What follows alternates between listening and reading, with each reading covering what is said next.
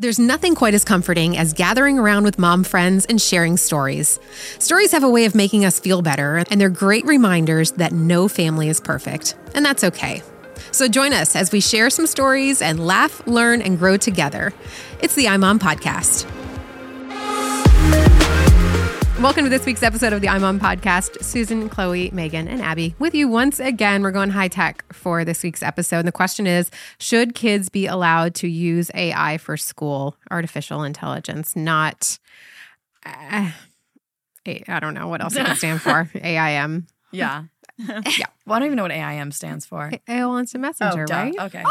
Cut that out. Cut that out, She's too Bobby. young. She's too young No, to know. I was on AIM. I just didn't know what it's. stood Chloe's for. like, I only use TikTok. yeah, sorry. I was talking with some a friend who has a teenager, um, and he said my daughter used Chat GPT to write a history paper, and I saw her do it, and I said I don't think you're allowed to do that, and the daughter's response was everyone does it, and like my own son.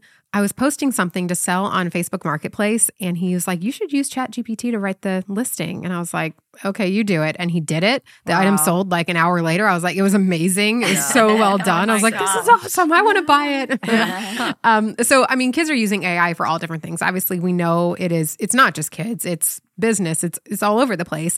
But it's hard to explain to them why using it for school could be problematic and like how to teach them, um, just. Right from wrong when it comes to using it. And so today I want to talk through um, using AI, how to help our kids with it, and whether or not it is cheating. So, first of all, let's talk about what AI is. There's ChatGPT, right? And then, but do you guys think that, and there's other ones besides ChatGPT now, but do you guys think that like Grammarly is technically AI? Uh, I feel like Grammarly is more just, you know, checking grammar uh, versus AI can generate pictures. It can write Yeah. you an essay. You saw the guy that got in trouble for using it for his legal brief. Right. I mean, that Right. got disbarred. So, I mean, you can, I feel like AI is much more powerful than Grammarly ever would be. But think back to I mean, like when I was when when we were first starting to use computers for school and they have spell check and people Yeah. would always say, "Oh, well, you shouldn't use spell check because you're not going to know how mm-hmm. to spell anything." And now we all, All use use spell mm-hmm. check Yeah. all the time. So mm-hmm. does that mean that it was wrong that we used it then or is it just a helpful tool? It's like caveman days. You know, they learned how to um, start a fire by rubbing sticks together. Does that mean we shouldn't use a lighter? Mm. You know, do you need to know the principle in case you ever Mm. need it? I think that's the problem. Things evolve, and AI is a tool. I love it. I use Mm-hmm. it every day. Now, in education, I think we d- definitely need to have boundaries and parameters and teach children how to use it. But it's it is going to change education. It's going to jumpstart them in everything they do. And so you can embrace that and learn how to use it well, or you cannot, and um, the kids are going to sneak it. Mm-hmm. I guess you know. Well, from what I've heard, different teachers have different requirements too. Right. So I think you look at your school's handbook to know if it's Mm. cheating by the, you know, what your school has determined. But then your child needs to know what the teacher is allowing. Like, so ones that let them use it, okay, to what extent? Mm. And then just because this teacher says it's okay, doesn't mean that teacher says it's okay. Yeah. Mhm. So, I mean, I think it's great for, you know, if like let's say you're they're writing a paper, like you said, it's great because it sweeps the internet and pulls all the top results and gives you those top results really quickly. But if you take a paper verbatim off of ChatGPT or BARD or whatever, and someone else does the same thing, you're gonna have the exact same paper. Mhm. So you have to use it as a tool, but still be able to critically think with, you know, based on those results and make it your own and make your own conclusion and whatnot. so is it the equivalent of, you know, having the Encyclopedia Britannica That's set and like thinking, too. skimming, you know, opening up the different pages? Is is it the same? It's different in that it's really taking the um, intelligence of all articles on the web about that and morphing it into a summary. So it's like it's like a machine that gathers everything together and gives you the most common answer from reading it. It's artificial intelligence. but So also it is a writes machine. it writes it in a way that's very personable, Mm. not Yes. just like Yes. a Google search. And for example, Bard, I like to use Bard because it gives you three choices of how you want it to sound. Oof. You know? So, you know, your answer comes in and then you can choose this one, this one, or this one. So it's fascinating and it's it's where we're going. And we have to know that this is where we're going Mm-hmm. and how can we go there well. And we actually have a grant um to write something for for uh, Family First is going to be writing something and doing some research on this, um, on on wh- how it will affect education and students. Well, yeah. So here's what's concern what concerns me. I think there's a hidden cost of letting our kids use it and just you know sweep the internet, and then even if they are not copy pasting that into their paper, they are still like not necessarily learning critical thinking or writing or processing information or um, formulating their own thoughts or starting from ground zero and going, okay, what do I, what's the first bit of information I'm going to need to learn about the Industrial Revolution? Mhm. Like, where do I even start? And maybe they would have started by googling industrial revolution and then gathering it. But like when you when you google industrial Revol- revolution and you get to a website that looks like jinky you're like okay well maybe this isn't the site i'm going to use. Or they they find stuff that looks like it could be false. You know i feel like there's just something about using bard or chat gpt to gather information that is missing they're missing something that is required in education even in this high tech education. So it's so interesting because I haven't, I, I don't know enough in the education to to be in the classroom, but I will say for my own personal use, it does teach you a discerning way to answer questions. Like when you put a question into Bard or ChatGPT, you get an answer, and I like to actually do both. Like I'll put it in both, and so you are kind of learning um, machine control and how to search for things in a different way versus you used to have to Google it and then look at who wrote and keyworded about it. So mm-hmm. y- you're really, when you Google, you're basing your question, the answers are going to come out based on keywords you used in your question, where I don't know how to explain this, but in AI, it understands the whole question. Yeah. So it is this fascinating thing of just where we're going in the future and how this is going to make, again, everything we're doing, whether it's robotics or AI, we are speeding up the pace at which we can produce for those who can adapt their minds to what is being created. It does concern me for the digital divide between those who have and have not, because we're almost living, if you can go in your mind with me, in two realms of the world the physical world and then the online, technical, Yeah. Mhm. unseen Mhm. machine world. Yep. But I do think you still have to fact check it because Oh, absolutely. For example, ChatGPT only goes up to, I believe, September 2021. So it mm-hmm. can't do anything after that. And Bard is current and up to date, but it's not always correct. It's sweeping the internet, which is not always correct. So they have to, you like, the kids have to be able to research it on their own and make sure whatever it spits out is actually accurate. Totally. I'll tell you a story for Bible Book Club, the other podcast I'm on. I was doing some research on.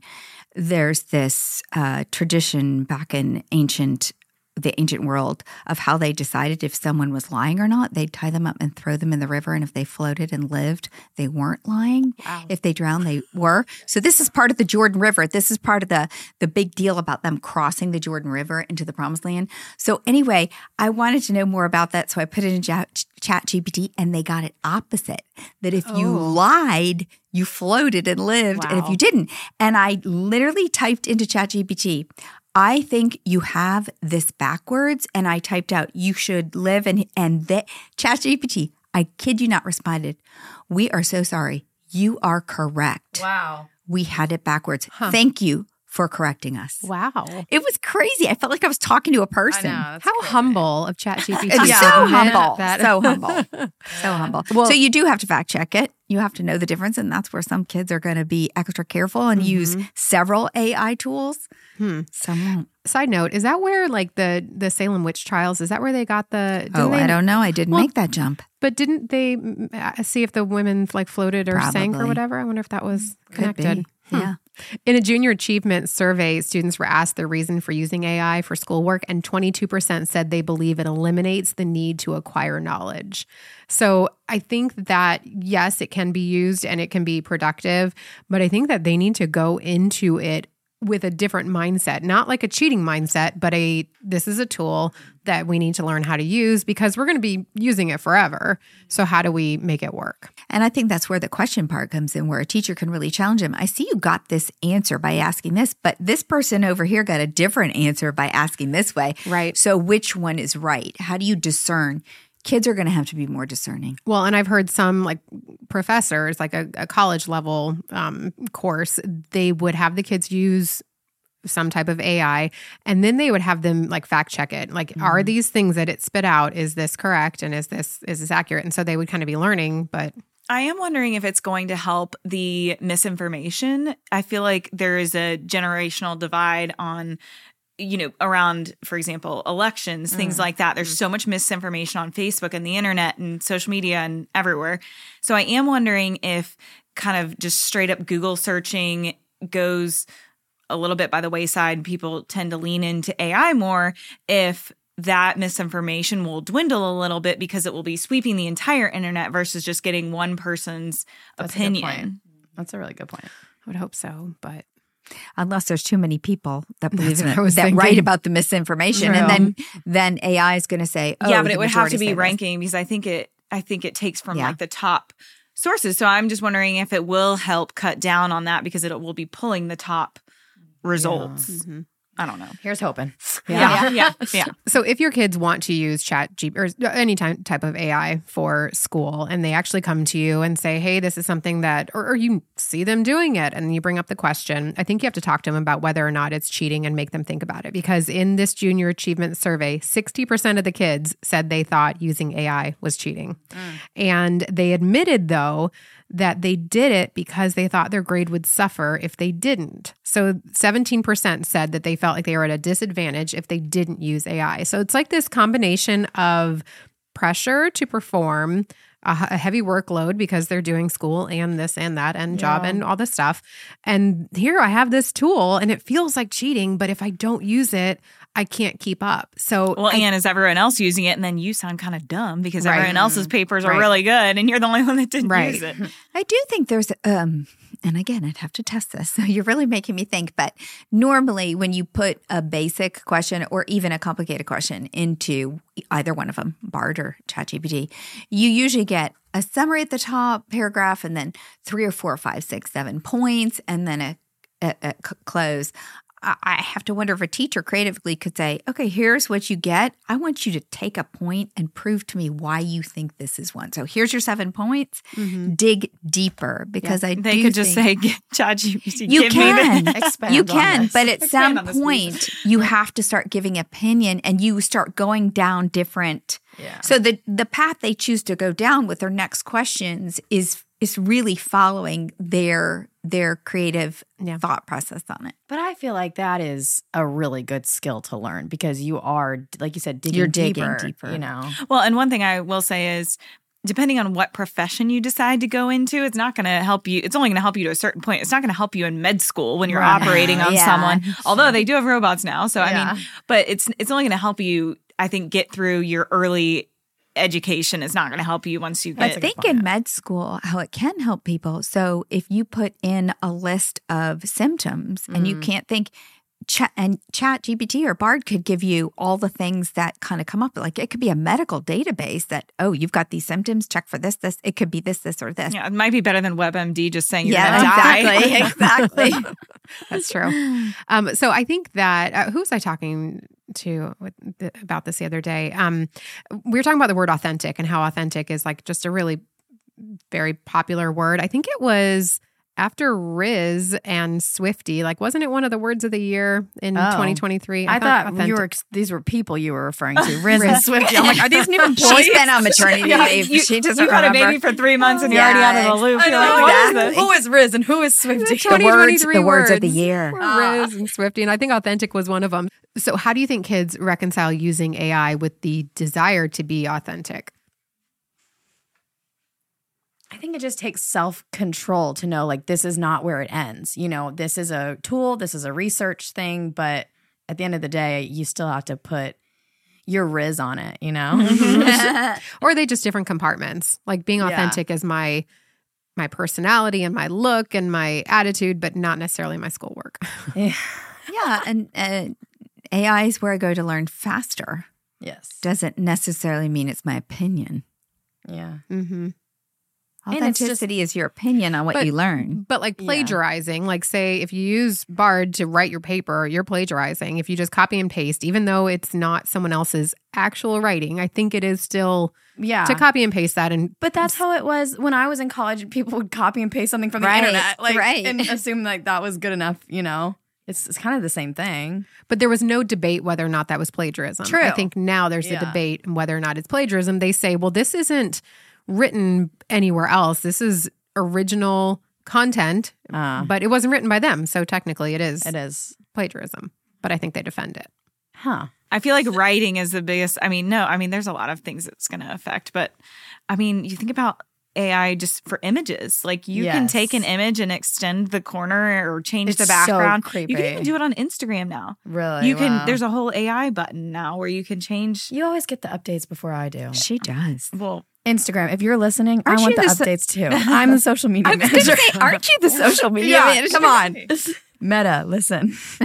Megan, are you talking about Ellie Holcomb's feed? Did you see her Instagram story? no. Oh, she did a whole like AI, AI thing. thing. yeah, Oh, really? it Oh, was yeah, really it's a funny. whole, like, so if you just She's a good post- follow. If you're listening, Ellie, love your Yeah. stuff. Love you, Ellie. So, So while you guys share Instagram posts over there, um, how how do we use this challenge to our parenting advantage? Like how do we guide our kids through this technology that a lot of us don't fully understand and might want to push back on because it feels like it's like new and and not right, but it's not not right. It's just different. Well, social media came out when my kids were growing up, and a lot of parents just didn't get on it. And I said, "How could you let your would you let your kids go down the street and play with strangers, or you you got to get in the chat rooms and the things they're in to understand it?"